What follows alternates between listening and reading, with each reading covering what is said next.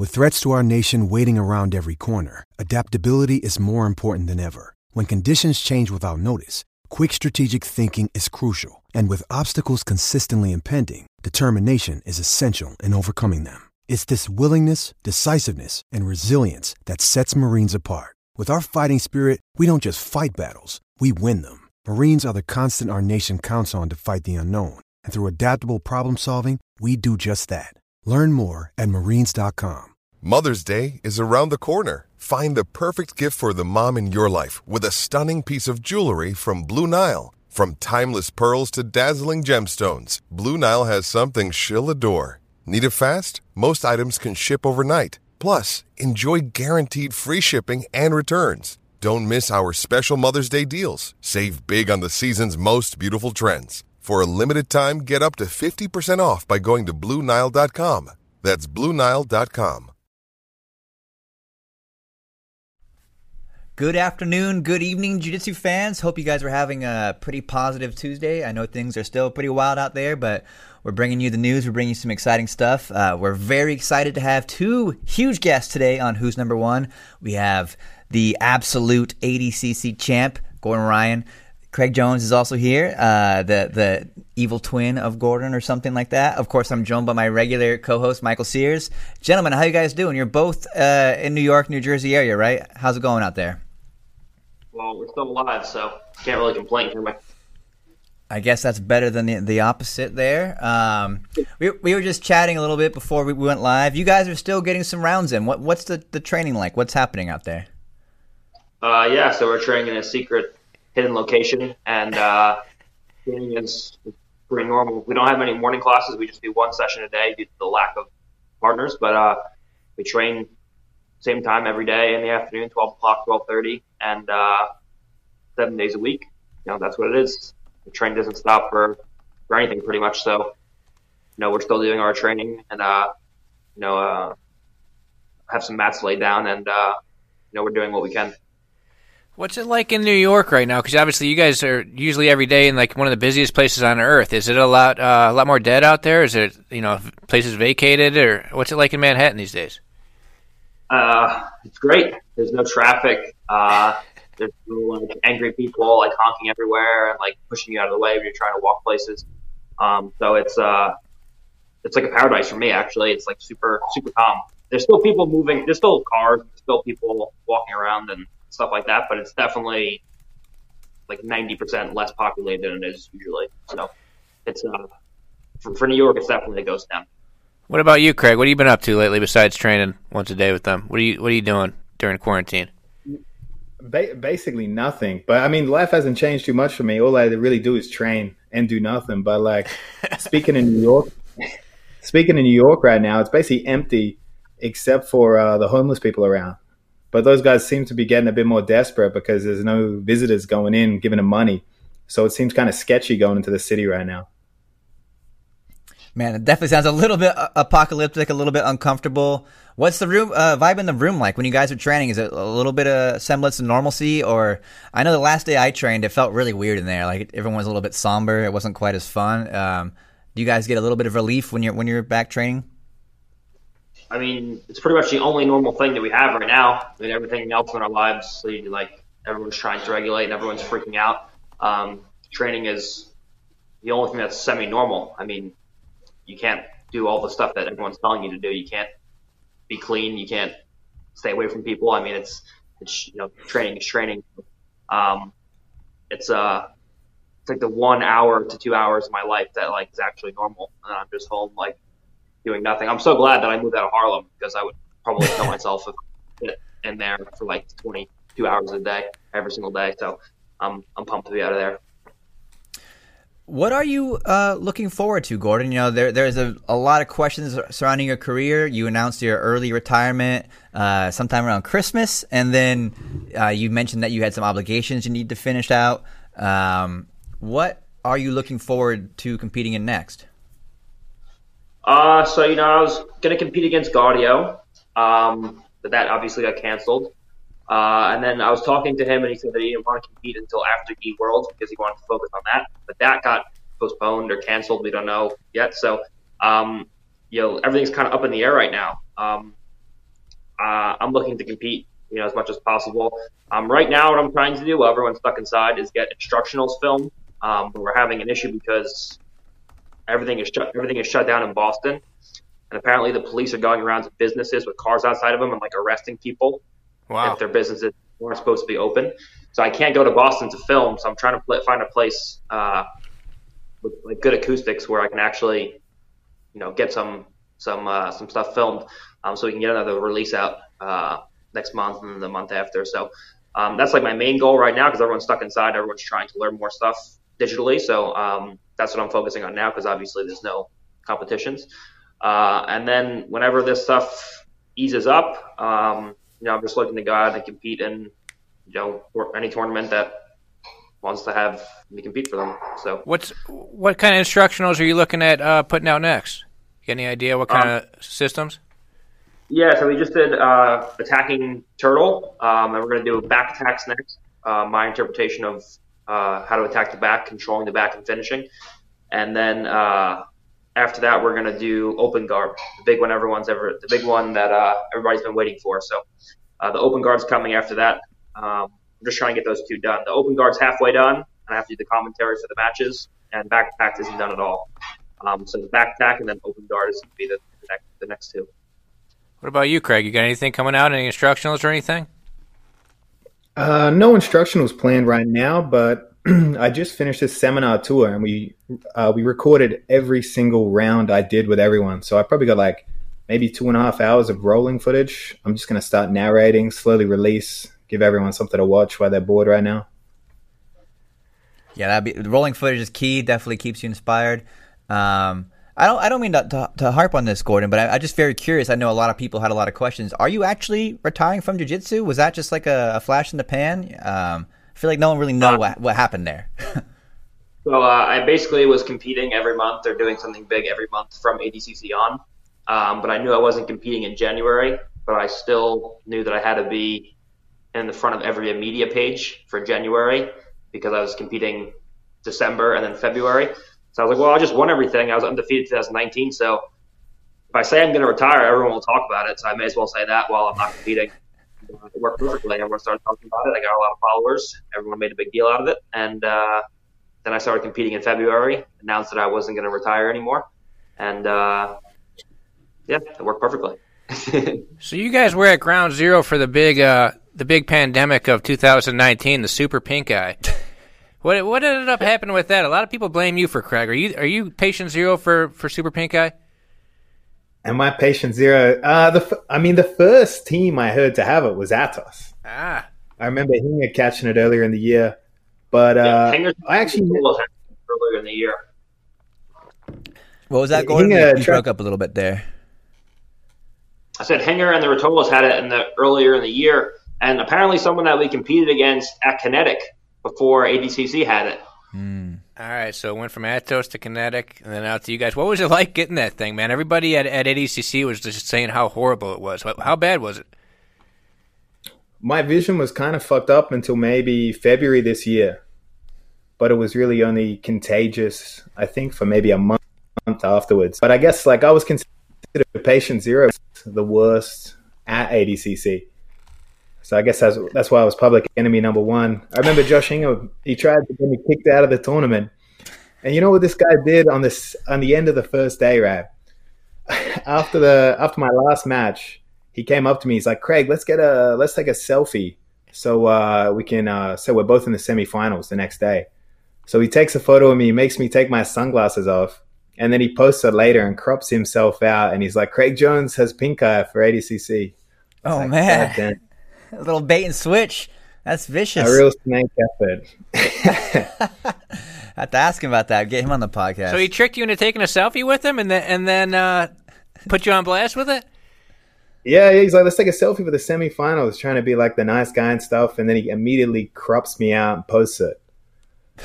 Dirty, dirty. Dirty. Because he knows that's the only way he'll ever beat Craig in an actual jiu-jitsu match is by not facing him because he's Man, yeah, that's a match we've all been, been Yeah. dying to see for It's the last. a match that two surprisingly never happened. Is that a match that you would want, Craig? I've uh, I've tried to set it up a few times with different promoters and stuff, but uh, it's sadly never come together.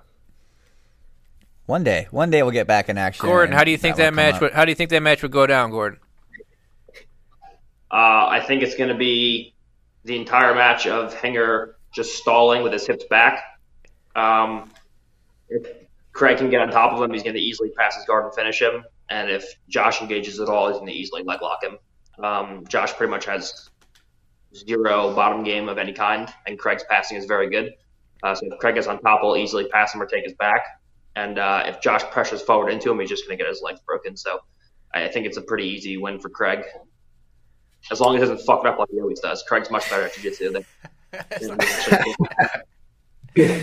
Damn ruthless, ruthless prediction there. Uh, is uh, what are you thinking about the uh, the Galvão uh, fight in 2021? Is that something that you you think is going to happen? Like, what do you, what do you think about that one, Gordon? Uh, I think it has a lot to do with two things. Um, number one, or three things. I think number one has a lot to do with how honest his students were going back to Atos and telling him how the rounds went in Miami. Um, a lot of people rationalize things uh, when the rounds are over to not kill themselves. Um, so if their students are honest, there's no way that uh, Galvão will ever compete against me ever in his life. Um, if they say, oh, you know, I did okay, I wasn't really trying, or you know, I was out of shape, blah blah blah, then maybe he'll be like, okay, I'll compete against him. Another thing uh, that will come into play is how I perform over the next two years. Um, if I go in until ADCC 2021 and I just crush everyone and no one's even competitive, uh, I think it'll be a, something that deters him from wanting to compete. Um, but if I go and have a tough match with someone who he's beaten easily, maybe, um, or he sees a, a, big hole in my game where I'm kind of exposed uh, per se, then I think that that will encourage him to compete.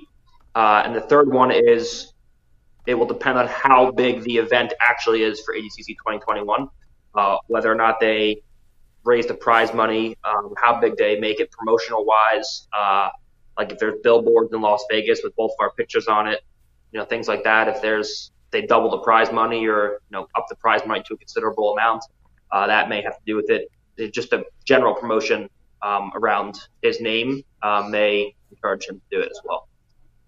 How do you think that match would play out, just from a analysis point of view? I think it'll be a match. Uh, from his perspective, he wants to make it pretty much the same as the Felipe match one. I think he wants to keep it standing, play a very tactical game. Um, he's pretty tactically sound. Um, he knows that he can't compete with me on a technical level. Like if he actually does jiu-jitsu, he's to get crushed. Um, and I think that he and everybody else knows that. But uh, tactically, I think is his best way to beat me. I think if he uh, if he chooses to keep it standing and tries to wear me out with hand fighting and take me down repeatedly and score a point here or there, or just do enough to win a decision, I think he's more than happy with that. Um, that's shown in his last super fight. He hasn't submitted anybody, so um, in all the super fights, I think that he's more than happy with winning uh, a, a, tight tactical battle. Uh, well, I mean, he's somebody who he's obviously won the ADCC super fight a few times in a row. Why are you so confident that it would be that easy for you? Just to um, in terms of a technical, in terms of comparing us technically, I'm much better than him. Um, as far as just strictly jiu-jitsu, I know a lot more than him. I'm much better at jiu-jitsu. Um, the only question is tactically, uh, will I be able to keep a hold of him? Um, like, will I be able to sweep him without him just disengaging and you know jumping in, make it look like he's give the illusion that he's creating action but not really doing anything, um, and then going into overtime and trying to just take me down or pick up single legs to make it look like he's working. Um, technically, I don't really think it's going to be an issue, but uh, there's a lot of tactics that go into winning ADCC, and people don't realize that. So it's going to make a big difference, I think. Uh, Craig, what do you got to say about that?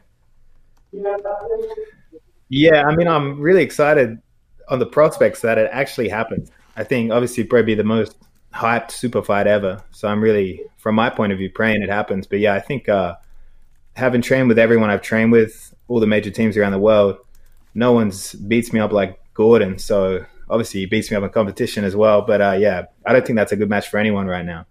So I think it'd be pretty uh, pretty dominant as long as yeah, like Gordon said, he doesn't uh, tactically sort of uh, stalemate it and edge it out. All right, we were going to play some matches and uh, watch them with you guys, and just sort of hear you guys' thoughts on it. Uh, you guys ready to get into that? Caleb, we got uh, we got uh, asset number one. I do not believe that this is it that you guys have queued up. Oh, there we go. So we're gonna okay, a little introduction here. We're gonna watch the match, which is basically the first time everybody heard of Craig Jones. No offense, Craig. You versus Leandro. what did you think going into this match, Craig? Uh, I really, I don't know. I really barely remember. Hey, I, I was uh, worried he was going to disengage the whole time, and I wasn't going to be able to uh, get a hold of him. But I think uh, the lack of respect he probably showed, given that I was a no-namer, he actually committed and tried some things that allowed me to get the uh, ultimately get the finish. Yeah, I mean, obviously he's he's a lot more well known for his uh, gi uh, competitions, but I mean, he had just fought Gordon Nogi not long before this, right, Gordon? Uh, yeah, he fought me in the West Coast trials, so it was a couple months before this. And uh, so, what are you thinking here? Uh, you're going up against a guy who's, you know, basically a Hall of Fame career. Uh, what was your mindset then as an unknown competitor, Craig? Like, just go out there. Uh, well, well, Leandro doesn't really have a lot of submission, especially in Nogi. So my thoughts were, I want to attack him as much as possible within the uh, no points period, just to pursue him, right? And I also figured I would have a, a leg lock advantage. I don't think uh, Leandro really had much of a leg lock and especially heel hooking game.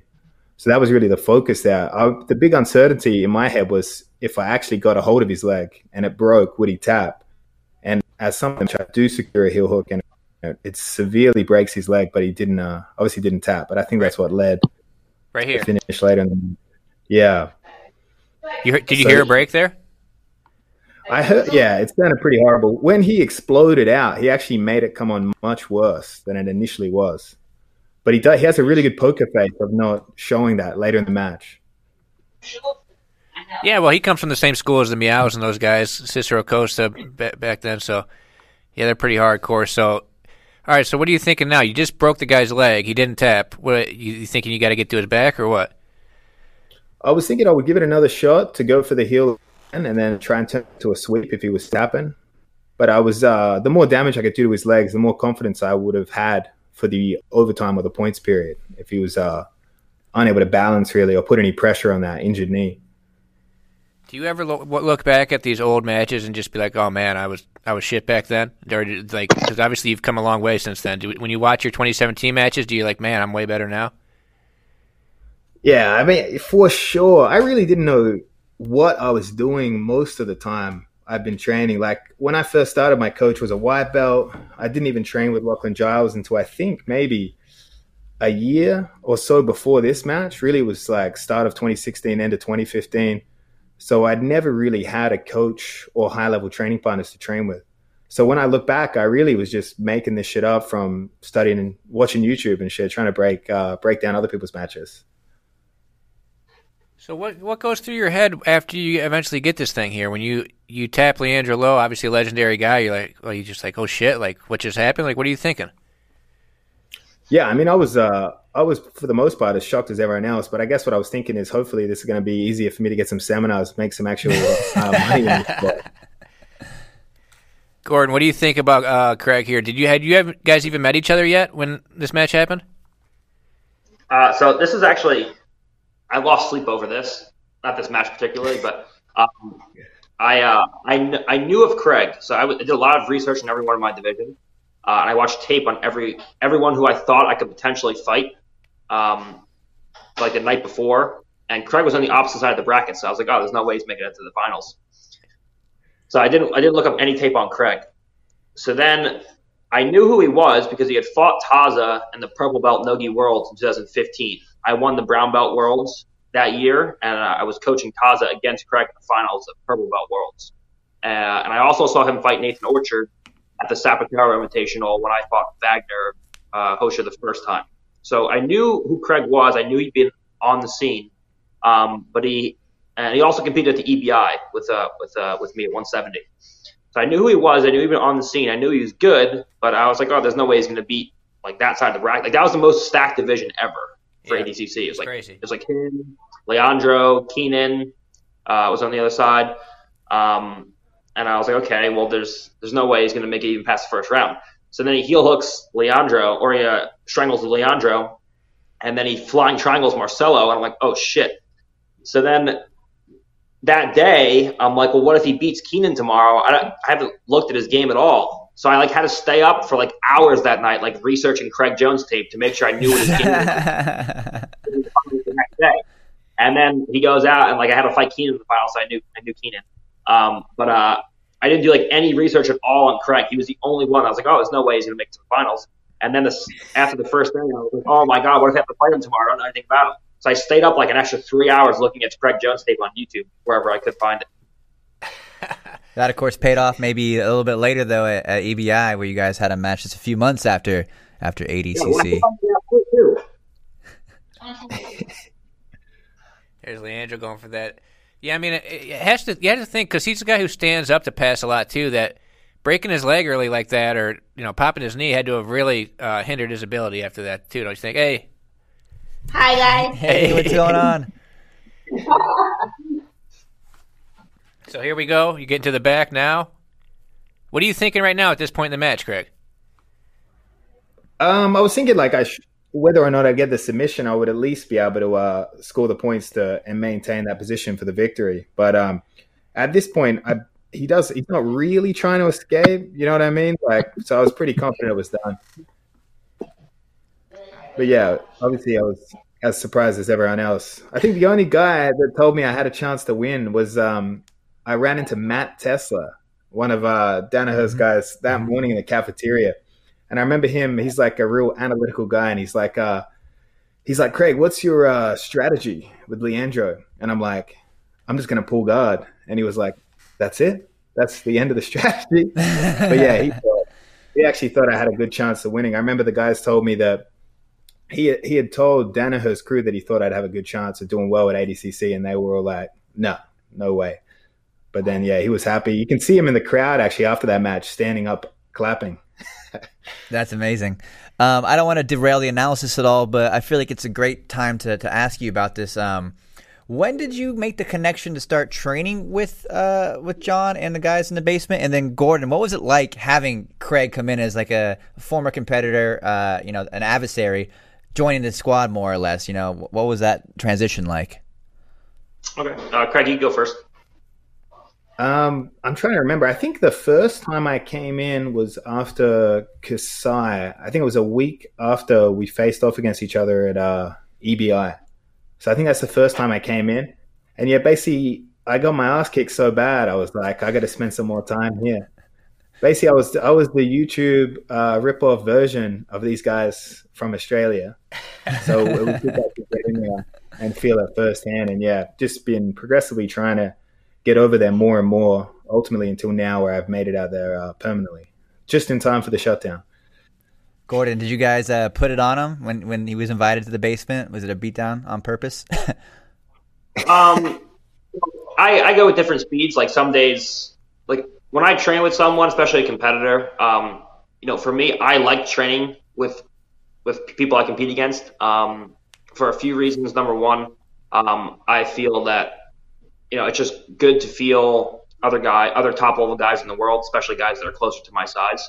Um, so it's really good to get a different feel for because everyone, everyone at John's class, we all do the same thing. Like we all play an inside position based game, and we all kind of have the same set of ideas that we're trying to, you know, uh, enforce.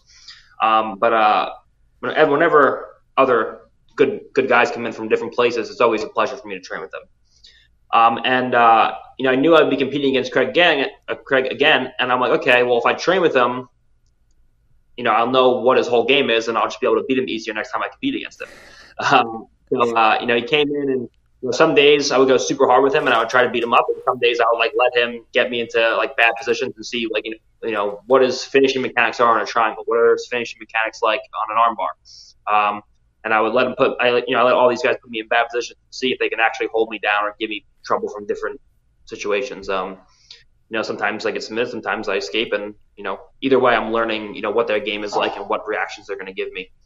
Um, so he was there for a little while on and off uh, after the Kasai, like he talked about, and then uh, he actually was training there for a few months, and then we actually ended up competing again at Quintet, and uh, I learned his game, and then I beat him easier that time, so that was good.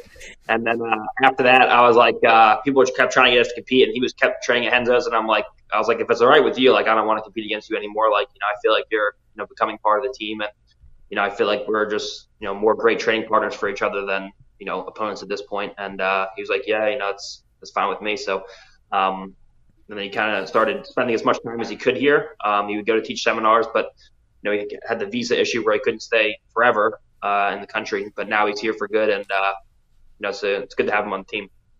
How have you seen his game change since he ended up uh, training there under John and with all you guys? Uh, dude, he's literally twice as better, uh, twice as good. Um, he, uh, the biggest improvement I would say uh, in Craig's overall game um, is his late defenses. Um, when Craig first came to the gym, if he got his guard passed by a purple belt, he was getting submitted by a purple belt. Um, like,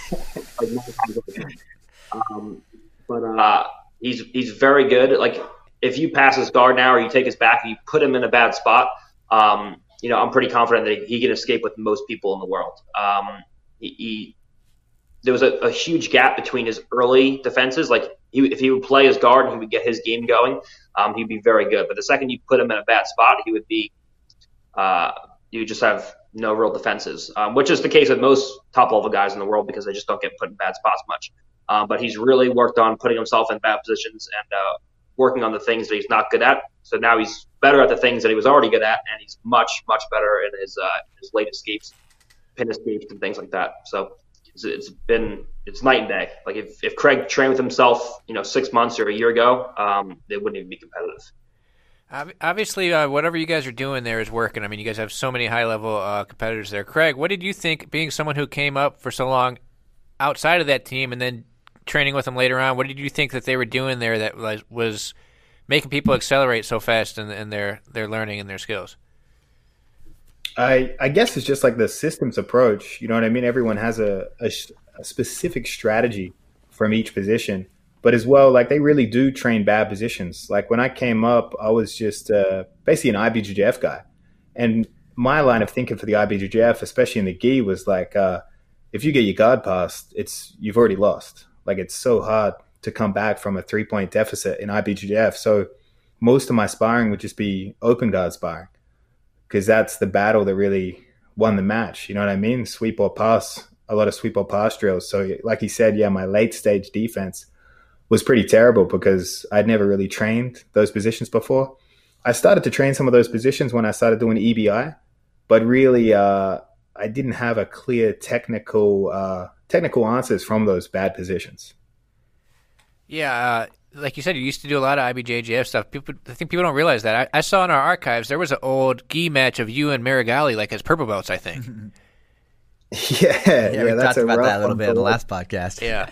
Oh, you guys talked about it when he was on Fistful? Just a little bit, because I, I, made the same discovery. I was looking up Craig Jones videos. I'm like, oh shit, that's yeah, right. like the World Pro and the gi is a purple belt or something on there. Uh, all right, you guys want to? The next one I was going to pull up was uh, a Gordon match. This was also from 2017. If you can pull that up, Caleb. Uh, this is first time that you went against Cyborg. So obviously he was an ADCC absolute champ and all that. What are you thinking going into this one, Gordon? Yeah, so let me first of all I have this little thing on my screen. I can only see half the match, so I'm gonna do the best I can.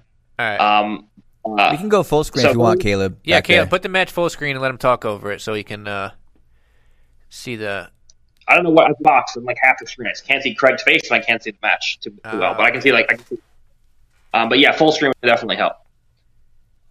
Um, so going into the match, uh, you know, with Cyborg, I was expecting, you know, him to be uh, strong. Uh, I was expecting him to overreact. If you see like a lot of Cyborg's reactions, like he he freaks out a lot. Like he he explodes in ways that aren't really efficient sometimes. Like when you go to grab his leg, like he like will jump away instead of just pulling away and re-entering. Um, so the, the the goal of the match was to keep a really high pace and get him tired, um, just through feinting and uh, you know harassing his feet if he stood on top of me uh, which he always stands to pass for the most part, unless he can force a half guard. Um, so you see I'm harassing his feet here, double Kouchis, and you see how he's kind of like jumping away from me. Like he could have just stepped back there, but he's giving me, you know, big aggressive movements um, throughout the whole match. So he drops to his knees, and now I threaten snapping into a front head, and he's moving away. So you see the whole time I'm chasing him forwards. Yeah, so you're always talking about harassing the feet. I always hear you saying that when you're coaching your teammates. Something that you're really big on. Huh? There you go, harassing the feet, right? Yeah. So you say he tries to jump away. He gives you such. He gives you these huge reactions where he tries to pull out in a way, but um, you know, if he would have just faced me and just pummeled his leg, it would have been a lot easier. So now you you see that uh, that uh, that transition there. I don't know if you guys can go back a second. Caleb, can you? Uh, there you go. All right. Okay, stop here. Okay. Now you see my legs on top of his. What I want is my for my bottom leg to actually be underneath his. So I actually I actually tricked him from here. So I was forcing, I was putting pressure down on his leg to make him believe that he wanted to get his knee on top of my foot. What I actually wanted was to insert my uh, bottom leg, my left leg in this case, underneath his knee. So as I was playing a battle to keep my foot on top, I actually wanted it on bottom. So he made it a point to take his leg on top of mine, and that gave me the perfect cross ashi entrance. So now when he goes to when he goes to when he played a little bit further, when he puts his knee on top of mine, he goes right into the cross ashi. He puts himself in cross ashi, and now he has no base of support out and over his butt, and it's pretty easy to sit him down with two legs controlled. So you know, once I was here, he was he pretty much his only defense was to hold a two on one, and uh, you know, it was pretty. You've all seen the Danaher breakdown of this, I'm sure, but um, with the two on, he just kept the two on one while I was trying to separate his legs right here, he's just trying to pull his legs in towards his butt as hard as he could. But I mean, there wasn't really any technical level of defense from here. He's just kind of holding onto my hands until he eventually got submitted. If you were him, what would you have done right there? Uh, so he has to try to free a secondary leg, which is his right leg in this case. So now you see I release the right leg. If he would have started rolling towards the camera, uh, he would have been able to at least start his defense. Um, but he he didn't even choose to do that. You see how his right leg is free now. I have to release that leg in order for him to in order for me to attack a heel. Um, but he doesn't start rolling, so it makes it easy for me to get a dig on the heel. And now his only defense is to grab onto my wrist, but I cleared that grip pretty easy. And before I even locked my hands, he realized that it was over, and that was it. Obviously, uh, when you when you and Gary and you guys uh, first started really tearing it up, uh, something that people really associated with you guys was the leg lock game, even though you guys probably take the back and choke at a much higher rate than you do leg locks. But did you guys feel like you guys were just like years ahead of people in the leg lock game when you first started going against elite competition? Uh, yeah, I mean that that's what John's whole goal was. He's he wanted to look at you know what was the gaping hole in current jiu-jitsu and get us really good at that. That way we could only training four or five years could beat guys who were training 10, 15 years. Um, but you know that was our whole thing. And then when people started to worry about leg locks, we just started to do other things. Um, you know, when they defend the leg locks, it makes it much easier to take the back. Um, when you they're worried about you attacking the legs from top position, like the match with Romulo, for example, he was so worried about me entering into his legs from top that I passed his guard pretty easily. So, um, you know, there's a, a big danger when your opponent fears you going forwards towards their towards their head to either pass the guard or take the back, and they fear you dropping back to uh, you know, to enter into the legs and to, to attack the lower body. So it's a great dilemma to play going forwards and backwards. Would you say it benefits athletes to become a specialist at something, uh, create a bit of a reputation for themselves, and then maybe open the opportunity to work in other avenues, like you just mentioned there? I feel like um, most people usually train with the, the aim of being well rounded, but maybe by, by, specializing early on, you could almost be more effective uh, I guess earlier. I don't know exactly. You're saying like, is it better to specialize in something early on and uh, become to really open up other other avenues though later, like what Gordon was saying there. Well, our, our belief is that you have to be good at everything to be well rounded like everybody else is, but you have to have one or two things that you're better than anybody else in the world at. Um, so while I was a well rounded athlete coming up, um, you know my my standing position kind of lacked behind, but I could I could wrestle decent. Um, you know, coming up, uh, you know, my guard passing was good. My bottom guard game was good. All of my attacks were good, but the one thing that I had that I was better than everybody else at was leg attacks. And then eventually it was leg attacks and back attacks. And it was leg attacks and back attacks and triangles and then arm bars and then kimuras and then front headlocks and then guard passing and it kind of just snowballed. For now, I just feel like I'm better than everybody else from every position. Um, but uh, you need you need to be well rounded and have at least one or two things that you can do better than anybody else in the world, um, or else you're just going to be like everybody else. Um, if you look at most jiu-jitsu competitions, on any given day, anybody can walk into Worlds or ADCC and win. Um, so what makes you a dominant athlete over a long amount of time is being able to do the things that everybody else can do, plus one or two things that nobody else in the world can do. Um, otherwise, it's kind of just a coin flip on who's going to win on that given day. Uh, obviously, ADCC re- ADCC wrestling is so important. How often are you guys working your wrestling these days? Or I, I mean, obviously, right um, now you're only training once, but before everything shut down, how how often were you working your wrestling? So we wrestle every day. Um, that the emphasis on standing position um, is mostly when we have to do ADCC camp. Uh, so we do a 12 week camp, and then we have a lot more emphasis on standing position um, and scrimmage wrestling for ADCC. Um, but we wrestle every day. There's just not as much emphasis. Like if we're doing an EBI, for example, or a tournament with different rules, we'll focus more on those rules and more on moves for those rule sets um, than we will norm than we will for an ADCC camp, for example. Um, it depends on what camp what camp we're getting ready for. Craig, are you taking a, a, closer look at wrestling these days? I feel like you have a, a giant hurdle in front of you. Matheus Diniz being your arch rival, he's of course a great wrestler, great uh, top player. Uh, is wrestling maybe the key to, to overcoming that obstacle? For sure, I try to work my wrestling with everyone apart from Nicky Rod. Understandable. What's it like wrestling Nicky Rod? Have you uh, seen Nicky Rod? A, a, he's just so slippery and fast and big. It's just a it's just an unpleasant time. I leave Gordon to handle that guy. Yeah, it's like uh, imagine trying to grapple a wildebeest. That, that does sound like a tall tale. Before we move on, and I think uh, it might tie into what we're discussing right here. Uh, both of you guys, this is for both of you. What what do you identify as the current area of of lacking technique in the uh, metagame today? Like it used to be leg locks, and everyone's kind of caught up now. Where are people missing out uh, in their games today? Uh, I believe it's the interface between uh, ground and standing position. Uh, if you look at the standing position um, and the interplay between the two, it's it's very weak. So it's not just wrestling, though. You, you mean like dragging people to the ground and how you attack the turtle? Uh, all those things combined. Is is that what you're saying? Yeah. If you look at if you look at these things, um, for example, like you said, attacking turtle. Um, what everyone does is they get a decent level wrestler, usually Division One athlete, and they ADCC is coming up. You do three months of wrestling before, and the wrestler teaches you moves that would work for wrestling, but the rules and the scoring criteria in ADCC is drastically different from collegiate or freestyle wrestling. So you can't just bring in a wrestler and have them teach you, okay, here's a wrestling move, expect it to work. Um, if you do that, you're going to get the same results as everybody else. Um, what we do is derive from wrestling, but the rules and scoring criteria is vastly different. It's more related to mixed martial arts um, in terms of there are submissions, number one. And in jiu-jitsu, when you take someone down, there's usually an unspoken rule where one guy stays on bottom and one guy stays on top to pass in mixed martial arts, if someone gets taken down, usually they don't want to stay down. They want to have to try to stand up. It's the same in ADCC, where they at least, if they don't stand up, they have to turtle.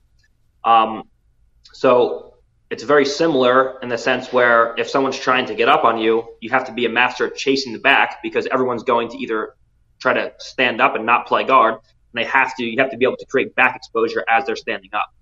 Um, and then you have things like the scoring criteria is completely different, where uh, you know you can't use the same stance as a wrestler. You can't stand completely bent over and a half squat, you know, for a 40 minute ADCC finals match. The stance is much more upright because get exhausted standing. Like there's a, there's a lot of differences um, between traditional wrestling and what we do. Um, and uh, I just don't believe that bringing in a wrestler and bolting on a few months of wrestling training that's purely wrestling is going to really help you too much under an ADCC style rule set.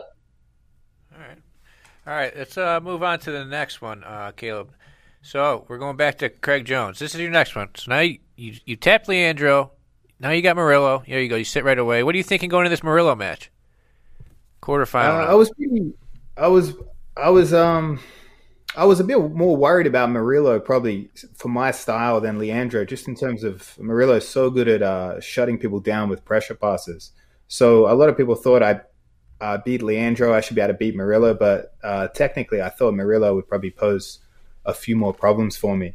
But what I found early in the match was, I guess he was so worried about the leg locks, he would sort of, I guess, in the way Gordon talked about Cyborg, he'd overcommit to backing away, and that's what initially allowed me to get on top of him to start setting up the the flying triangle. But I'd been a big fan of Murilo for a long time. I watched a lot of his old school ADCC matches where he had very, very close matches with like Andre Galvao, Kron Gracie. So I've always had a lot of respect for him. He was a very, uh, a very good grappler. Yeah, I mean, uh, yeah, Leandro might be the bigger name, but uh, when you're talking nogi competition, Murilo's much more accomplished than, than Leandro. There you go. Is this a triangle that you had done? Is this a setup that you had hit before in competition, or you just come to you? Uh, you know what's funny? Actually, the, probably the first time I met Gordon, I hit a flying triangle on uh, Nathan Orchard at that Zapatero tournament. But uh, I hit the flying triangle, and Nathan Orchard managed to survive seven, eight minutes. And Gordon, what did you say? I said he was in the triangle for like nine and a half minutes. I like I was watching the match, and I was like competing against Baganac. I'm like, fuck, what is this? He's gonna finish a triangle or what? I was so tired from the triangle choke that when he finally escaped, I couldn't even walk. And he actually heel hooked me with like a second left on the clock or something like that. I think that might be the only time I've been heel hooked a black belt. That's a terrible memory. I'm surprised you brought that one up. Yes. So this, this, this triangle that you hit here is this something that you had normally been doing, or? You... I, I hit a lot of the triangles off the overhook, and I use the uh, overhook, especially against a standing opponent. If I catch the triangle with the sort of overhook position, I find it harder to show. So, especially someone like, like Nicky Rod, I find if I control that overhook and they start to posture out, they find it much harder to drop me or, or for me to slip out of the triangle. So against Murilo, when I hit it standing, I try to keep the whizzer or the overhook just to keep a bit more grip so I don't just fall straight off of him. So if you see when he uh, when I eventually commit to it, I got a really strong overhook here to sort of hold on tight to him. Do you think the fact that ADCC you wouldn't give up points, for instance, for a sweep right there, like play, plays into letting you throw that triangle up, or would you just normally go for that even if it was a points period, or would you fight the sweep off? I mean, actually, I, I would like to think I wouldn't go for that if it was the points period, but I did later on in this tournament, I had a match against Shunji for the bronze medal, and I did go for a flying triangle, but uh, lightning didn't strike twice that weekend. Gordon, what do you think about uh, watching these 2017 Craig uh, matches? How do you rate Craig back then? How much has he improved? I mean, he was he was good. I mean, but uh, it's like I said, it's a different person. Um, same thing with with me. Uh, you know, watching myself from those matches, I'm like, oh my god, there's so many um, I wouldn't say mistakes, but just missed opportunities from like, you know, you go through a minute of tape and you see five to 10 missed opportunities and you're just like, oh my God, how did I not see that? Um, but it's just, it's a completely different, completely different grapplers. Um, you know, Craig is, uh, Craig is much improved, um, you know, back from then, you know, even just from the last, you know, six months or so, he's, he's gotten much better. Somebody says here in the comments, Craig, that uh, Nathan Orchard told them he felt like he got hit by a car for a week after fighting off that triangle. By the way. oh, it was it was brutal. You know what? I was I was doing a real asshole thing. I couldn't finish the triangle in a traditional way. Orchard, he's pretty he's pretty damn tough at surviving submission sometimes. So I was literally taking my fist and trying to jam it mm. into his throat, to get him to move. A classic. It's a, yeah, it's, yeah. A, it's a hilarious match. He was, I think he actually faced Oliver Taza next, but he was dead after that. We are both dead. Mike, do we have any more matches from ADCC 2017 lined up? No, no, that's it for 2017. Th- then before you move on, um, that was such a unique venue. You know, it was in Espoo, Finland, like a 30 minute drive away from Helsinki. Really kind of bizarre, but really cool town. But I just want to ask Craig, you know, that first day, those two submissions you had, of course, you, you submitted Leandro and then Murilo. Can you tell me what the that experience was like that evening? You know, you just submitted two two legends, and there you are, but still going on to day two of ADCC, every submission grappler's dream, and uh, also such a unique setting where every athlete basically was in the same hotel in a remote area. You know, what what was going through your mind that night? You know, what were those feelings like? Well, it was, it was hard to stay focused on on day two. Really, it was like my phone was blowing up. Like I was getting sponsorship offers, super fight offers that night. Like uh, obviously a lot of messages from friends and family. So I was doing my best to uh, keep my phone away from me and try and just focus on day two. But yeah, it was hard to not imagine uh, the opportunities that were going to present themselves after that. So yeah, it did make it hard to focus on the second day. And were you cutting weight because you have to cut? You have to make weight every single day at ADCC. Was that a factor for uh, the second day? No, you know what? I was. I don't know why I was worried about my weight, but I think on the second day I ended up weighing like 85 kilos or something. So it was like three kilos, like six pounds on the weight. Gotcha. Well, that was a, that was a really special tournament. Um, we had a great time there, but we could probably keep moving it along. We can talk ADCC all day long. We're going away from ADCC on the next one. This is actually we're going to go to a Gordon Ryan IBJJF match, something that that doesn't happen very often. So, Gordon, this is you and Kaynan back in the day. This is I remember talking yes, with you. I talked with you after this match, and you're like, "Oh man, that guy's going to be good one day." It was like, obviously, he went on to win ADCC uh, at the next installment. So, talk about this match a little bit. Uh, yeah, so um, I saw right off the bat, I saw him competing in a few other matches. Um, he's got a difficult guard to pass. Um, he is aware of you know what he, what frames needs to put in place when um, to not get his guard pass. And I was actually looking forward to wrestling him, but uh, he, he sat right away. And uh,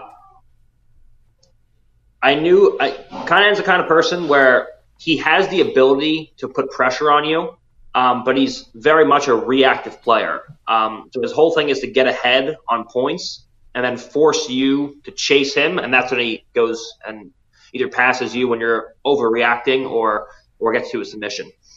Um, so I kind of realized this like halfway through the match. Like you see, I put me in 50-50 here, and I he kind of swept me, and I was like, okay, no big deal. Um, but I kind of realized that he was just trying to put me in 50-50 and stall me out. Um, so uh, when I really like the last, I think like two to three minutes, I really started to pick it up and hide my legs so he couldn't just stall me in 50 50.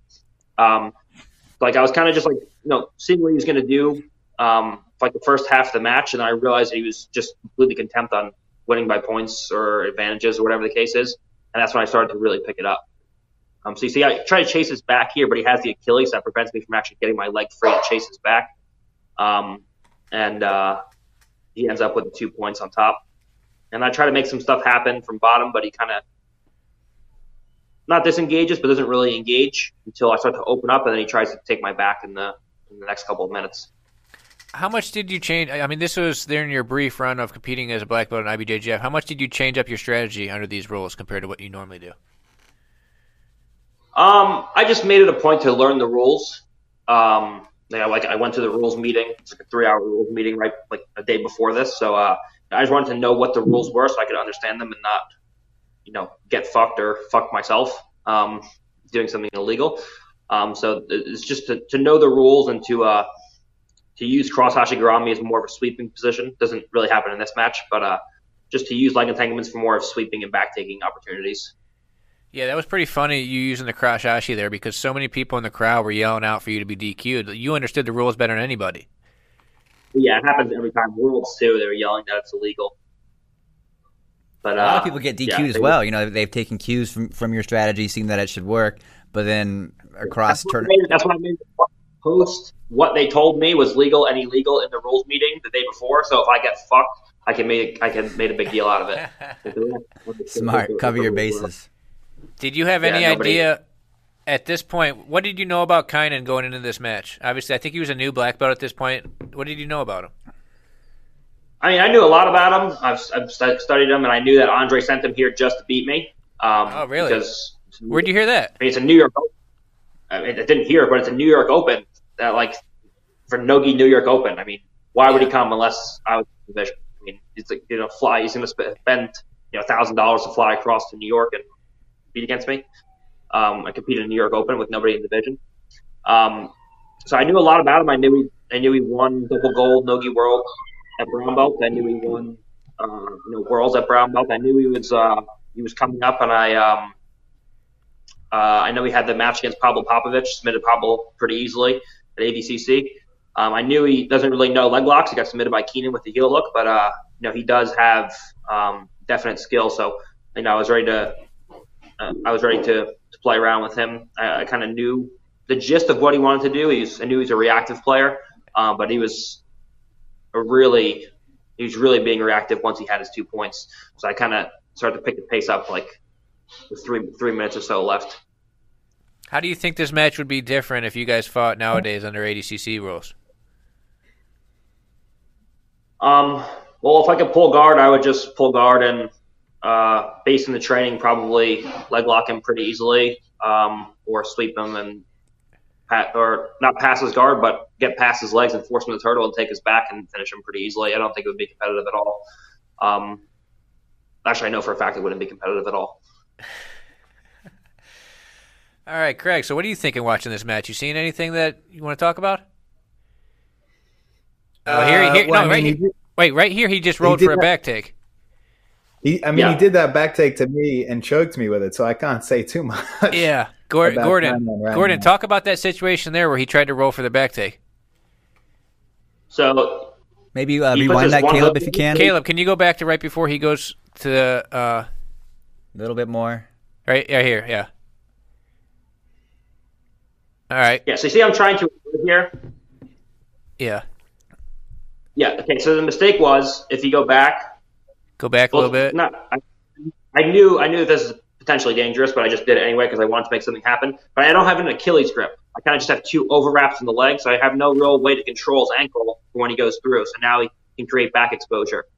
Um, the difference that difference between me and Craig is Craig set up and tried to chase his legs and created upper back exposure, whereas I put my back to the floor and it was harder for him to control my upper back.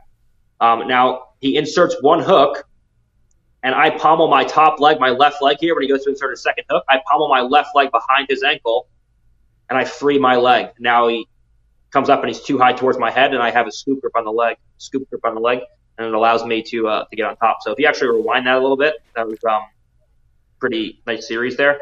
So he has one hook in, so I deny him the second hook by taking my left leg up to my chest. Uh, and then as he goes to insert that second hook with his left leg, my left leg pummels behind his right ankle, and that allows me to clear that initial hook. So now he has no hooks in. And now he falls off the top as like four points, and the scoop grip allows me to get into a sweeping position. Even with giving up the the one hook and almost getting your back taken, is that a move that you're happy you did just to open things up a little bit, just to get get things moving? Uh, yeah, because now I'm on top, and now he can't stall against me. Yeah, for sure. But was that a bit of a wake up call? You know, that was a little bit of a dangerous situation. We're like, oh shit, this guy, this guy's pretty talented. This guy could get me, maybe. Yeah, so now now we're like halfway through the match, and now I'm starting to pick it up. You see, I'm keeping my light, my feet to the inside, so we can't enter the 50-50. And you see, like from here on, like I was pretty pretty lax days ago for the first part of the match, but you see, I really start to pick up the pommeling, and I'm like, real, now I'm putting like real pre- pressure on him. All right, so now it's uh, still 2-0. He's got a couple advantages. Four minutes left. Nice. I, I almost create back exposure. We're in front heads now. I snap him down. Now I'm like really starting to put pressure on him. I go for a guillotine. I hit a sumi gaeshi out to the side. So I believe that should be two. Yeah, there, there's two points. All right. So we got three, three and a half left. So what, what do you think Kaynan's going to try and do here? Like, what do you think his strategy is? You, so you, you felt he was just going to try and win on advantages, and you had to do something? Uh, he's going to try. He, he, what he wants to do is enter into 50-50 or attack like a shitty hold like this with no real control of my leg, just for just for the advantage and make me roll. Um, because right now it's he's up on advantages, so he's tr- just trying to entangle my legs really, and uh, just hold on so he can win by advantages or get up on top. Uh, but I'm just having none of that at this point. I'm kind of frustrated that nothing has happened yet. So I'm I'm gonna, I'm really turning up the pressure now, not allowing him to enter into my legs and to get on top. And uh, you, you see him visibly start to fade in the last couple of minutes here. Is this a, a match? Yeah, go ahead. Sorry. I'm just constantly challenging either chest to chest, getting chest to chest, or using throw bys to get past his hip line, putting a lot of positional pressure on him from here. Is this a match that you would want to run back in a super fight? Is this something that you've uh, been offered or trying to set up? Uh, no, I'm not interested in this match at all because I'll explain that, but I.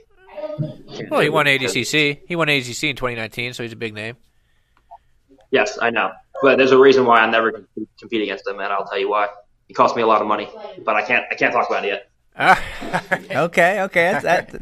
Interesting detail there. Hope to hear that. All right, so we're getting down the stretch here. There's there's two minutes left. He got you to 50-50. This is where you think he wanted to be. What are you thinking now? Uh, so he's in 50-50, and I'm like, yeah, there's no way he's ever sleeping from here. So um, I'm basically just trying not to get swept and simultaneously stand up at the same time. I have to worry about as I go to stand up, my head coming too high over my hips. See, I'm bent over here, and he goes to sit me down. He wants to bring my shoulders over my hips, so I want to lean forwards and prevent him from sitting me back down. Now, if he's perfectly content from here because he's winning three to one advantages, so I have to stand up and look to free my knee and push his feet down to the floor without him sitting me down or uh, even worse, coming on top. But you see, now I'm up and now my feet come out. And now I start to put real pressure with Toreando side to side. Knees coming through. Now there's a minute left.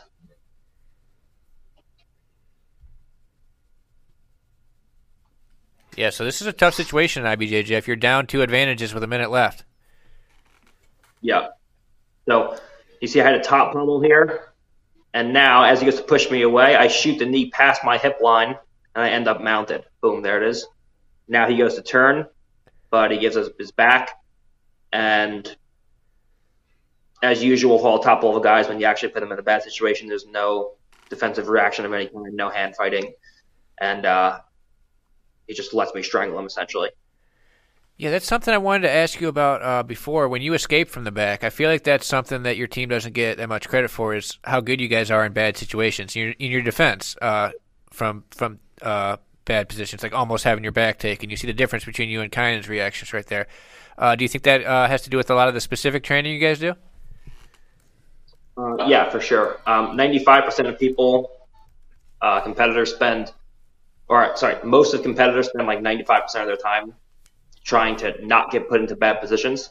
Um, I spend about 60% of the time fighting out of fully locked pins or submissions uh, and trying to get into good positions. So um, not only do I have the most dangerous team as far as submissions in the world, um, uh, I'm trying to fight out of most dangerous submissions. Uh, you know there are. Um, I also uh, am doing it every single day um, which is something that people don't even practice at all. Like, for example, you saw um, with the BJJ tournament, like Lucas Barbosa literally pushed on Kyle Boehm's knee and tried to deadlift his way out of a body triangle.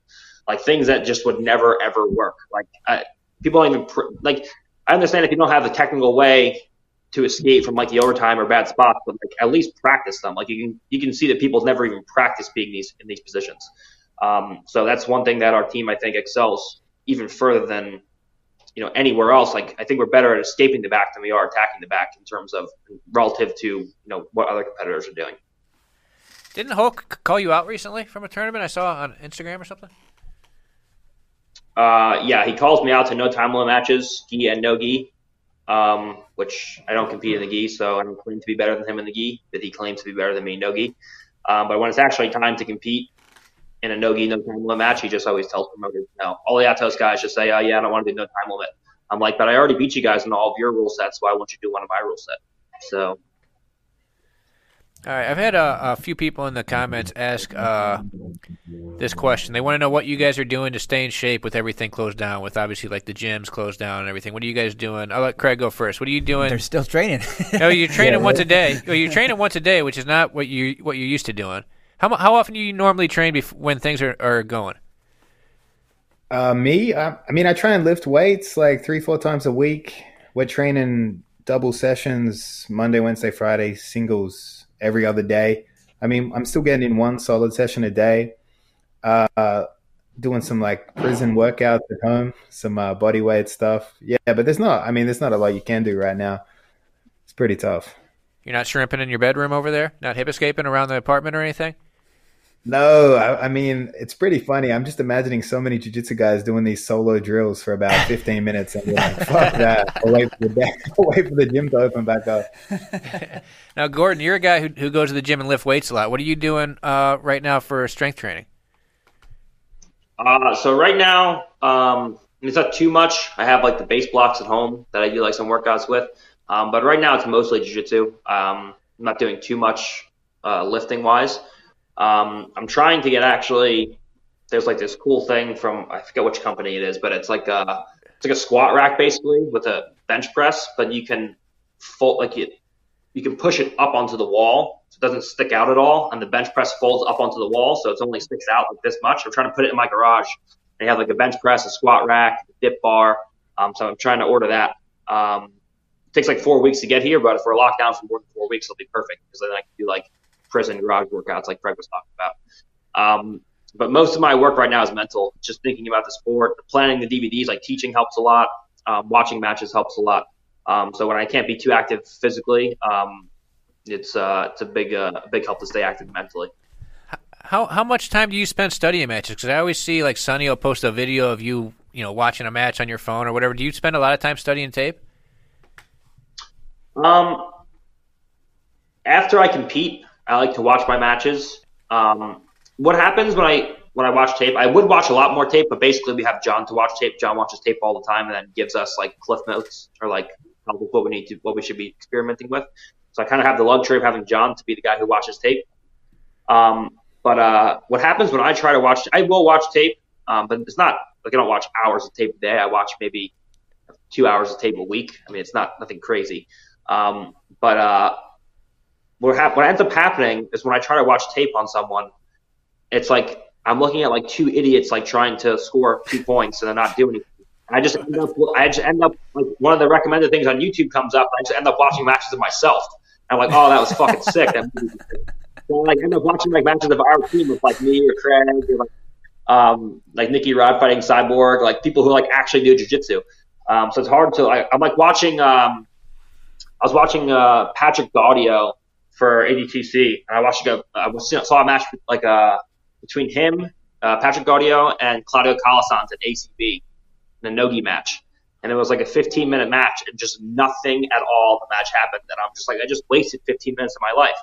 And then like a like highlight pops up of like Craig breaking my arm, and I'm like, oh, that, that's cool. Like, let me see how I got out of the arm. Um, so uh, it's uh, it, it's tough for me to to watch you know, even as someone who loves jujitsu, it's tough for me a lot of times to watch the competitors, which is why it makes me scared.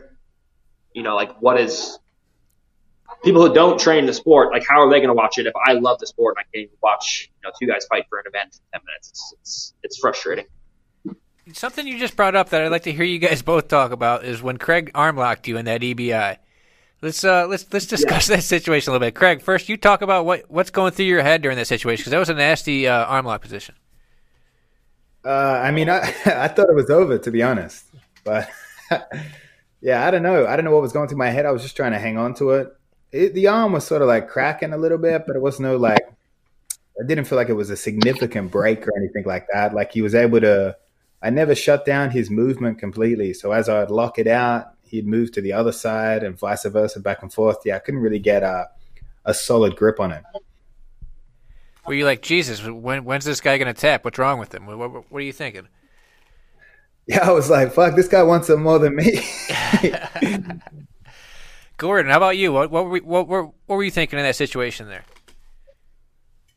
Uh, so mechanically, it's drastically easier. It's much easier to break your opponent when you can hold them in a static position. Uh, so if I was getting held in one spot and he was break my arm, I, I would have tapped.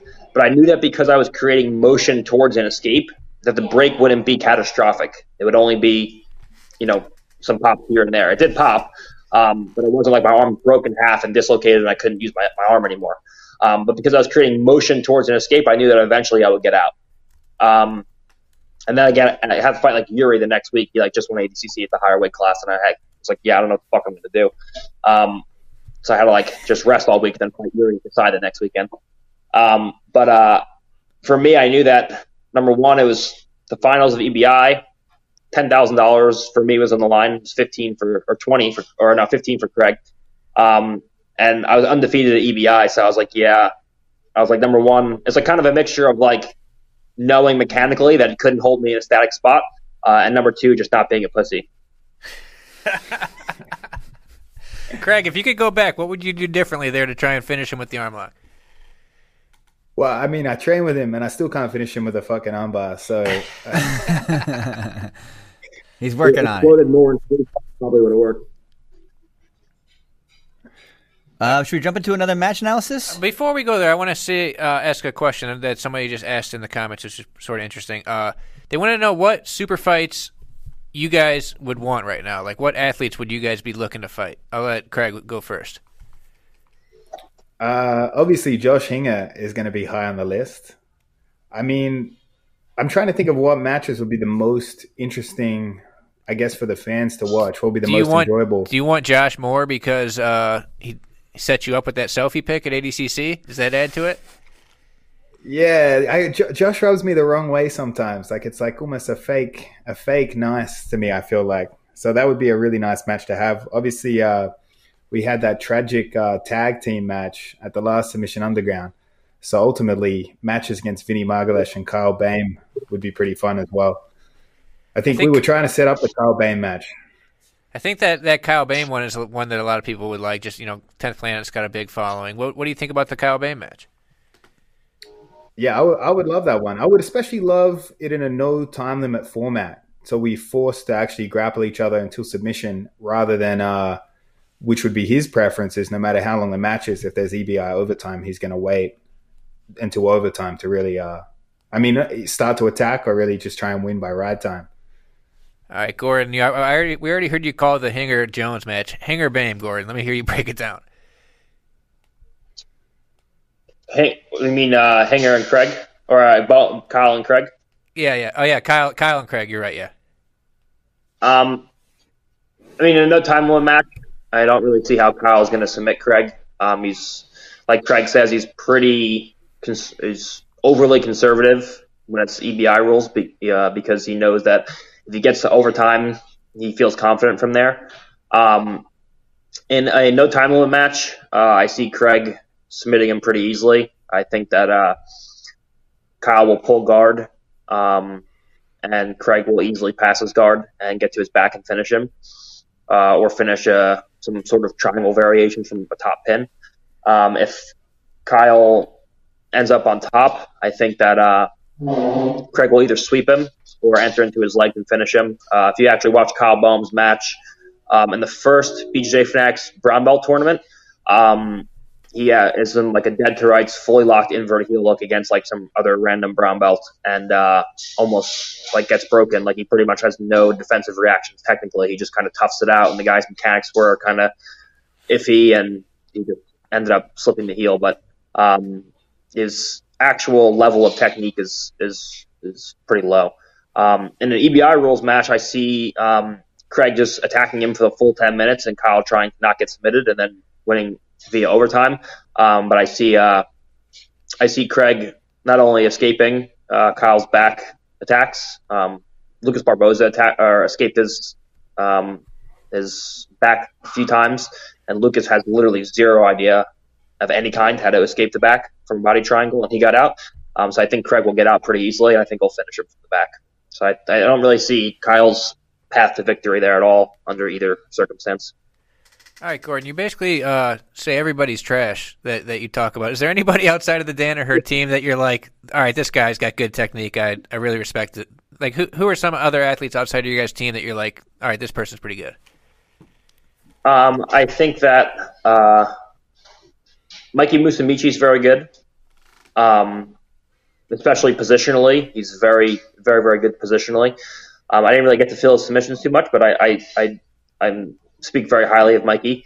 Um, I think that uh, Meregali is very good because he finish actually goes out and finishes people, looks to finish people, and if he loses, it's because he's trying to finish people usually and not playing a tactical game. Um, I think that Keenan is very good at what he does. I think that he has a few tricks and you know think the things that Keenan is good at, he's very good at. Um, once you get outside of that, he's it kind of falls apart. Um, if he if he can't get you into his game, um, like Leandro Lo, for example, doesn't let him start to play his game and ends up usually beating him. Um, so there's a couple flaws there, but I think that what he does do, he's very good at. Um, Roger obviously is very good because he goes out and he finishes the best guys in the world. Um, anyone who, in my book, uh, just because you win doesn't make you good. Um, being able to finish the best guys in the sport, I think, I believe, is what makes you good. Um, so those are those are the guys I think who are, you know, in my book, good at jiu-jitsu. You trained with Mikey. the difference between being good. Yeah, there's a difference between being good at winning and being good at jiu-jitsu. There's a lot of guys that are good at winning, but there's not a lot of guys that are good at jiu-jitsu. I forgot when you when you brought up Mikey. I forgot you trained with Mikey in the gi recently, right? I did, yeah, but I was really sick. I did like uh, I didn't actually train with him in the gi. I trained with Roberto like a half a round, um, and I had a stomach virus like after the quintet. Craig had it before the quintet. Vinny got it when he went to Nogi Worlds. Everyone in Vegas had it. I got a, a bad, I got a bad stomach virus, and like halfway through the round, I like had to shit my pants and like almost threw up. So I did like one round with Roberto, or like half round with Roberto, and I couldn't train anymore. So I didn't actually get to train with Mikey in the gi. All of our rounds were no gi. Okay, and uh, what was it like training with him? I mean, this is a guy who's setting up to fight a bunch of guys your size now. What's it like rolling with Mikey? Uh, he's got undoubtedly the hardest guard to pass that I've ever come encounter with. Um, when I train with anybody or compete against anybody in the world, uh, I pass their guard relatively easy, if uh, easily if I turn it up. Um, I wasn't able to pass Mikey clean to side control one time. We trained like I don't know five or six times, like six to eight minute rounds, and I wasn't able to pass him clean into side control uh, one time. So I mean, positionally he's good. His guard passing feels good. Um, he, uh, I mean, we, we stalemated a lot of the rounds. It was me trying to pass him clean into side control. Um, I started mixing back takes and things and things in like that, where I would threaten to pass and then go for his back, I would have a little bit more success. But for a few time, a few like rolls, I tried just to pass him into side control. I was like, I'm gonna pass this little fucker, um, but I couldn't get past his guard. Um, yeah, he's only 100 and he was cutting weight for something. Uh, he was only like 135 pounds at the time, and I was like 215, 220. So, um, you know, that's that's really impressive in my book. So, okay, before we move on, uh, what is a match that you would want, Gordon? You've beat basically everybody, but is there any matches out there that you would want uh, when things start back up? Um, so you know, any of the guys uh, that I've lost to recently, I would like to compete against. And right now, I've pretty much beaten everyone. So I'm just circling back and trying to submit the guys that I didn't submit yet. Um, so all the high level guys that I haven't submitted, I'm trying to get rematches with them so I can go back and submit them now. Does a match with uh, Buchecha interest you? you yeah, know, we, he he was on here the other day. we had him on the show last week, He- and uh, he was saying he wants another shot at you. What do you think about a Buchecha match? Yeah, I think that would be great. Um, I mean, it's probably going to be relatively difficult to get us to agree to a rule set, but I mean, ADCC rules have work. Obviously, my preferred rule sets are no time limit, and then EBI would be number two.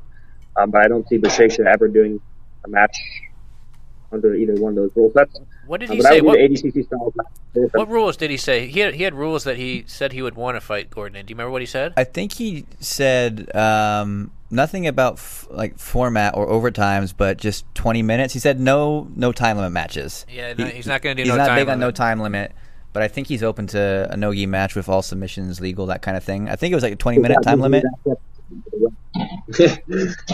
Sorry, Gordon, you're kind of cutting out a little bit there. Can you repeat that? I said, uh, I said, yeah, because in a no time limit match, you would actually have to submit me to win. But uh, What do you think minutes- about- what do you- 20 minutes would be- Looking back at that final, you know, Buchecha, of course, lost. He doesn't love that match. He doesn't like the way it played out. What are your thoughts about how it transpired and, and uh, you know your legacy for winning that match? Um, so you, you saw a clear change in the dynamic of the match. Um, he actually, for the first few minutes, he came forward and tried to attack me. Um, and then the second I swept him clean to mount, and then he got back on top, uh, it was a completely different match. I think that he got spooked by the fact that I got halfway to his back when he tried to escape the mount, and I was managed to take him over and land and mount. And I think that he kind of, uh, you know, backed off and played a really conservative game from there. Um, if- you see the first part of the match until the sweep, he actually is coming forward and doing jiu-jitsu. And then if you see the rest of the match, he's kind of just pulling out of everything.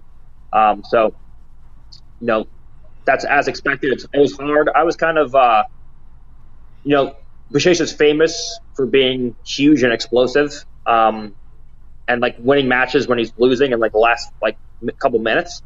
Um, people don't talk about it, uh, but I weighed in at 210 pounds in the second day, and Buchecha weighed in at like 265. Uh, and he's a lot more explosive than I am already at that weight.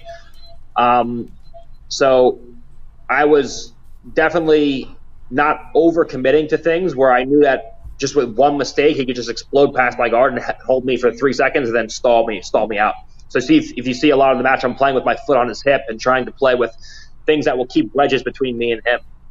Um, but I think the the dynamic of the match definitely changed when uh, when I swept him, and he kind of played a lot more conservative from there on.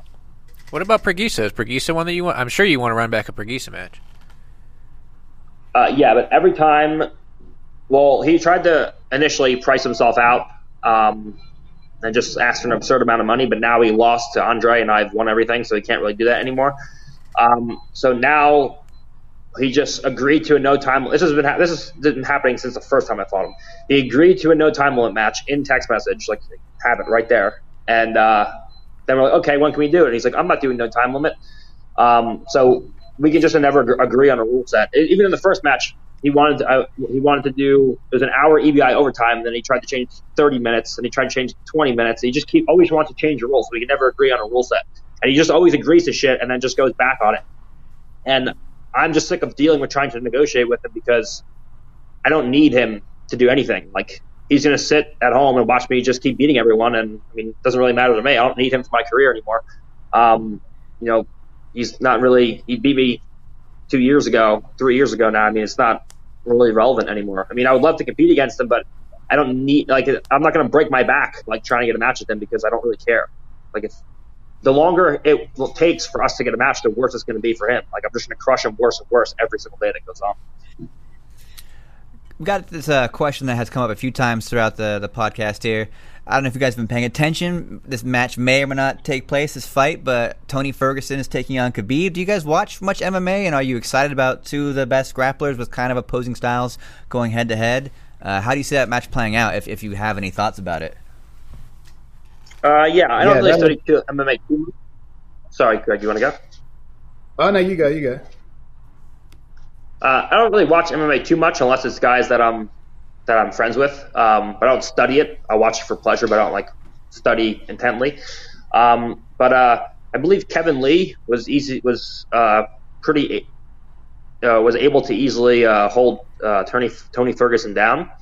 Um, so I think that Khabib will be able to hold him down pretty easily, especially on the fence. So I'd see I, I, see Khabib putting him against the fence and taking and putting him down and, and exhausting him. Um, Tony has pretty good Granbies from certain positions, so um, you know, could get away a few times, but I think over time Khabib's going to wear him down and hold him up against the fence. And Craig, what do, what do you think about that match? Uh, I really don't know. I, I really just hope it actually happens. I saw Dana White saying uh, 249 is like in an undisclosed location or something. It's meant to happen this weekend, yeah? No, I think it's a couple weeks from now, actually. Um, yeah, I want to say it's mid-April. Oh, it's mid-April, right? Yeah. I mean, I really hope it happens. If that's the only sporting event on that weekend, I can't imagine how many people are actually going to watch it. It's going to be, might be one of the biggest fights ever. I think it's pretty pretty exciting though. I hope Tony Ferguson, that crazy bastard, finds a way to win. He's a unique guy. I love watching his training videos. He's definitely got a, a unique approach. Um, on that note of MMA, Gordon, you had talked about potentially moving over. Is that still on your timeline? Do you still plan to move over to MMA at all? Uh, yeah, so after I finished uh, with all the competitions for 19, uh, me and John and the team sat down.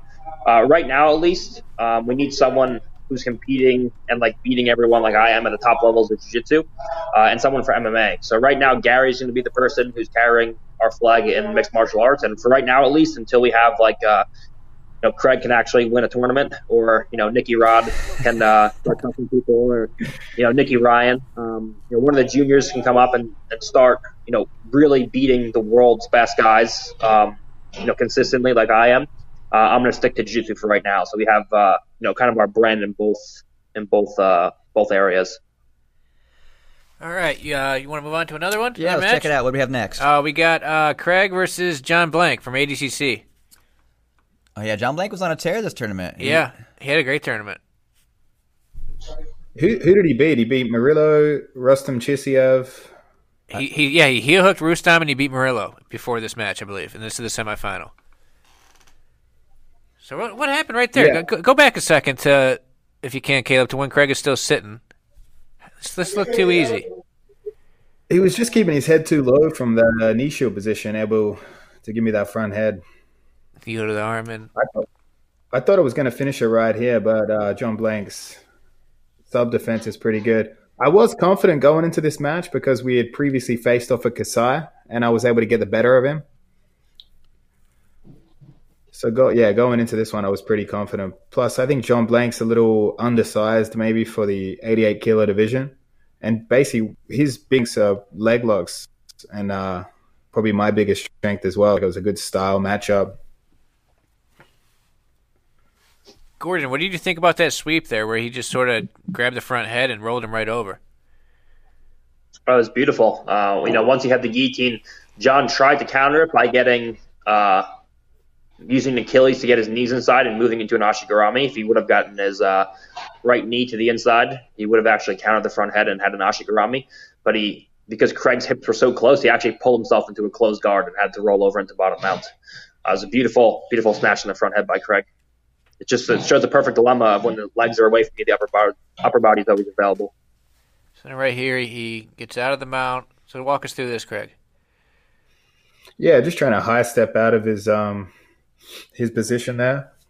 John Blank does have some pretty uh, slick entries. I remember at the combat jiu-jitsu, he came very, very close to heel hook and Yuri Simões.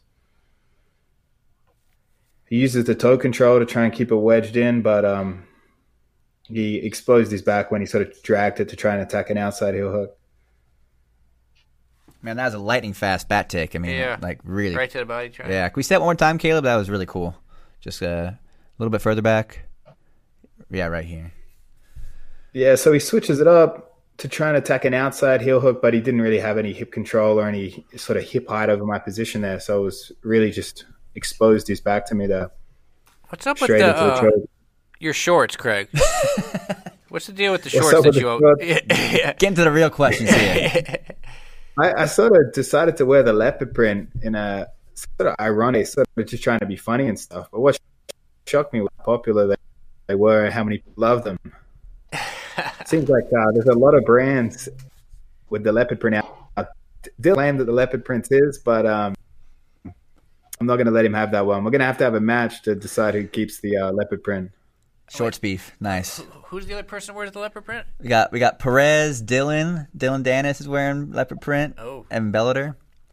That's that's right. Yeah, actually, I remember when we went. I was out in Kazakhstan and I was making jokes about hunting snow leopards, and we put up the snow leopard design. And actually, that was a joke itself, but people were so uh, interested in the snow leopard designer shorts. I think that's probably the next place we'll take them. Oh, snow leopard. Also There you go. angry, I believe, if I remember correctly, that they didn't like the joke very much. No, you, you can't make jokes about hunting uh, endangered species. Apparently, I'm trying to hold off on any Corona jokes right now. yeah. You've done great. I haven't heard one this whole podcast. Something. okay. Okay. A, a name that just a name that just came up that I think we got to get to the bottom with this is uh, Gordon. What is up with you and Yeah. Dylan Dennis? You and you really don't like Dylan Dennis. Uh, it's not that I don't like him. He's just so easy to troll because he just he does it to himself. Like everything he posts just contradicts what the actual facts are. So it's just easy to troll him.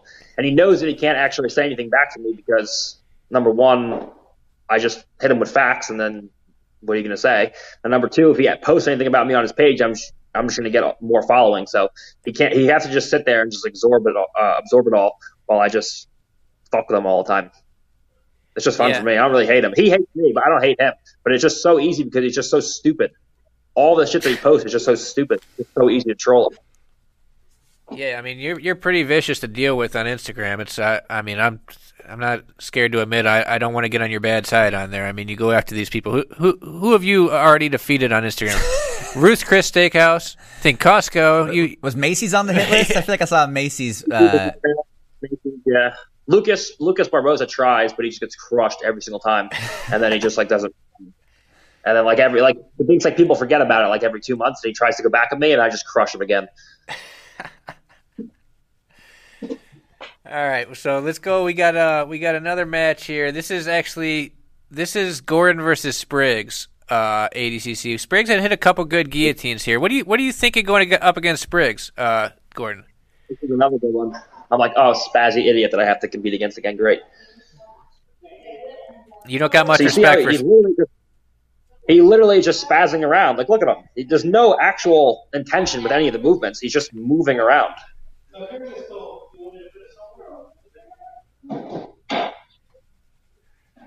He manages to submit Felipe Andrew with a guillotine earlier the first match. So I'm like, wow, he actually hit a submission on someone. Um, but then he tried to guillotine me, and I just brought my ear to his far shoulder and took his back immediately. But um, again, another guy who just like is like spastic, jumps all over the place, like overreacts to every movement. Like when I like go to harass his feet or grab his legs, like he, he just like jumps around randomly. Not much respect for Spriggs' technique then, for coming from you. I take it. he's literally just jumping around. So then, what do you think? Do the same thing to Craig. He just like, jumps around randomly. So I'm thinking I just have to get a, the second I get a hold of him, I'm gonna finish the match. But I just I, I can't get a hold of him right now. Every time we try to move towards him, he backs away or jumps around and resets. So you see, now I have a grip on his ankle, and now this allows me to get into an ashigarami. Now he tries to backstep, but I follow him with the right leg. And uh, Big Gord, Big Gord, hey, doing an interview. It's okay. Bring him on. Bring him on in.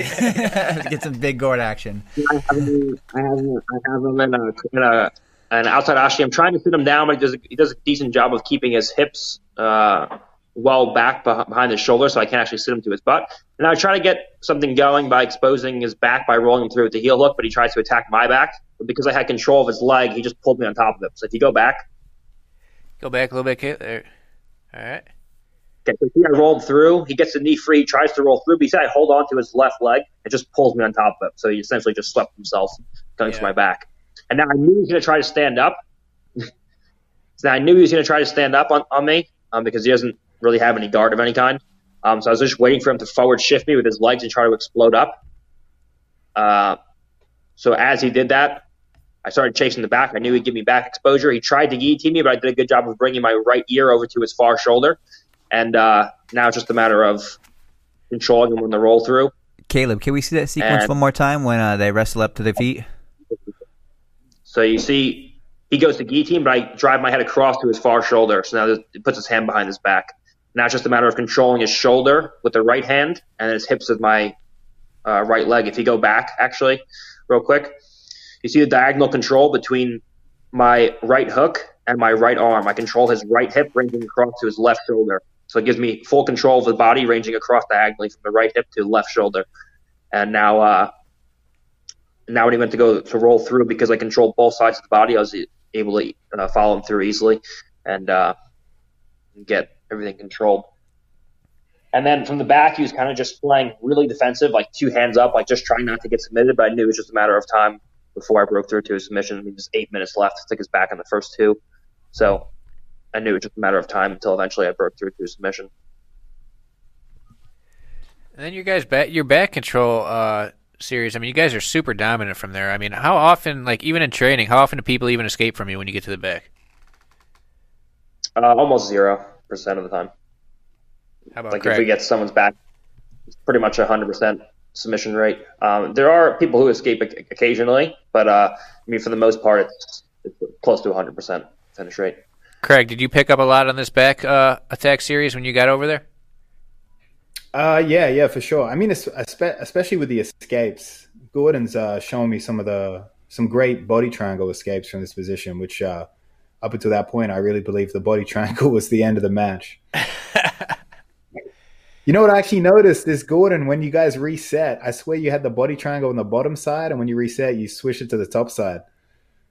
I did. I didn't do that intentionally. I just it just happened. But I, I didn't do that. I wasn't trying to be a dick and put it in a different different spot. But I just I just set it up and that that was that was Tim, it. Tim Spriggs didn't, even didn't even notice that. Yeah. Even Tim didn't notice. yeah. So there's one point towards the end of the match. I don't know if you want to fast forward, if you want to let it play through, where uh, he actually makes a big mistake, and that's why I, I finish when I go to take, I believe it's my left hand across his jaw in the end of the match. Instead of just scooting his back to the floor, he try, he chooses to roll through to turtle and rotate to the other side. That's what allows me to finish him pretty easily. We'll take a look at it when it comes up. Yeah, I mean, how how long did you stand his back? Are we almost there? Uh, it's a few minutes. If you want to fast forward a little bit, I think yeah, it's like two may- or three minutes. Maybe jump forward a little bit, Caleb.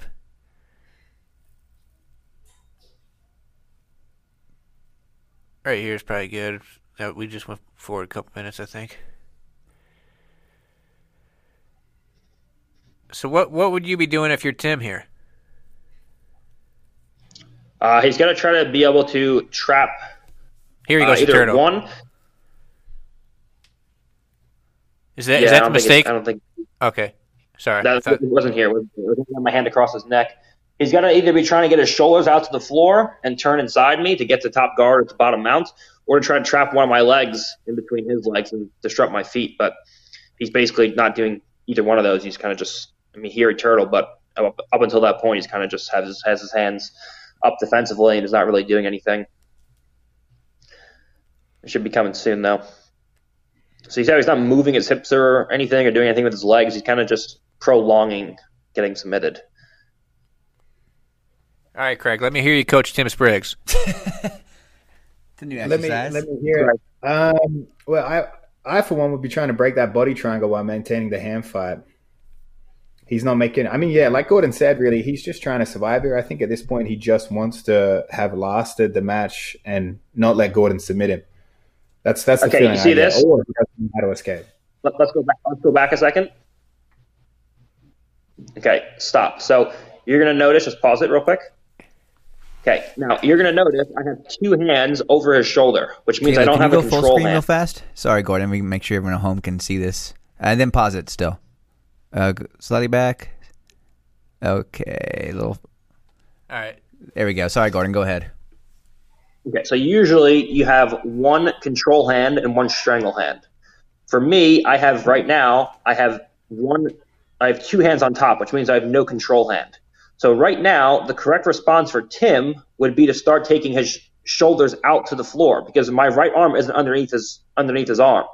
So there's no reason because I have no, no control hand. There's no reason why Tim can't scoot his two shoulders out to the floor and force me to reset by pulling his shoulders off the ground with my left hand and shooting my right arm back underneath the armpit. That's what he would have done if he was if he gave me the correct reaction. If you actually fast forward, uh, not not right now, but if you actually pull up the Gary Tonon match, if you guys want to study that, Gary gives the correct response and he forces me to reset, and I don't actually strangle him there. But Got Tim, instead of putting his shoulders out to the floor and forcing me to reinsert my right hand as a control hand, he rolls all the way through. Right now, it's hard to lock a strangle because I can't get my right elbow to the same axis as my shoulder line. It runs into the floor here. But when Tim rolls through, he allows me to pull my right hand out, and now because my shoulder line and my elbow on the same axis, it makes it easy for me to insert the strangle hand right behind his back.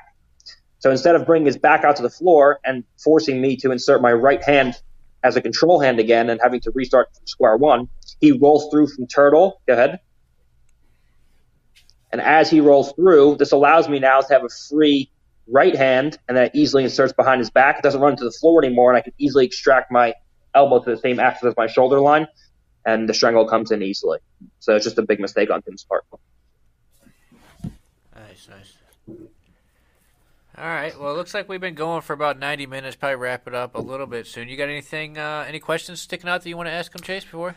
Man, that's pretty comprehensive. You know, I'm, very excited to hear Gordon that you're you're looking to take matches still in grappling at least uh, at some point when things when things calm down. One name that just popped up in the chat that I think would be cool. I don't I don't believe it's happened ever. Um, would be Rafael Lovato Jr. Um, you've never faced him at all, right? I know he's been at the same ADCCs, but you guys never ran into each other.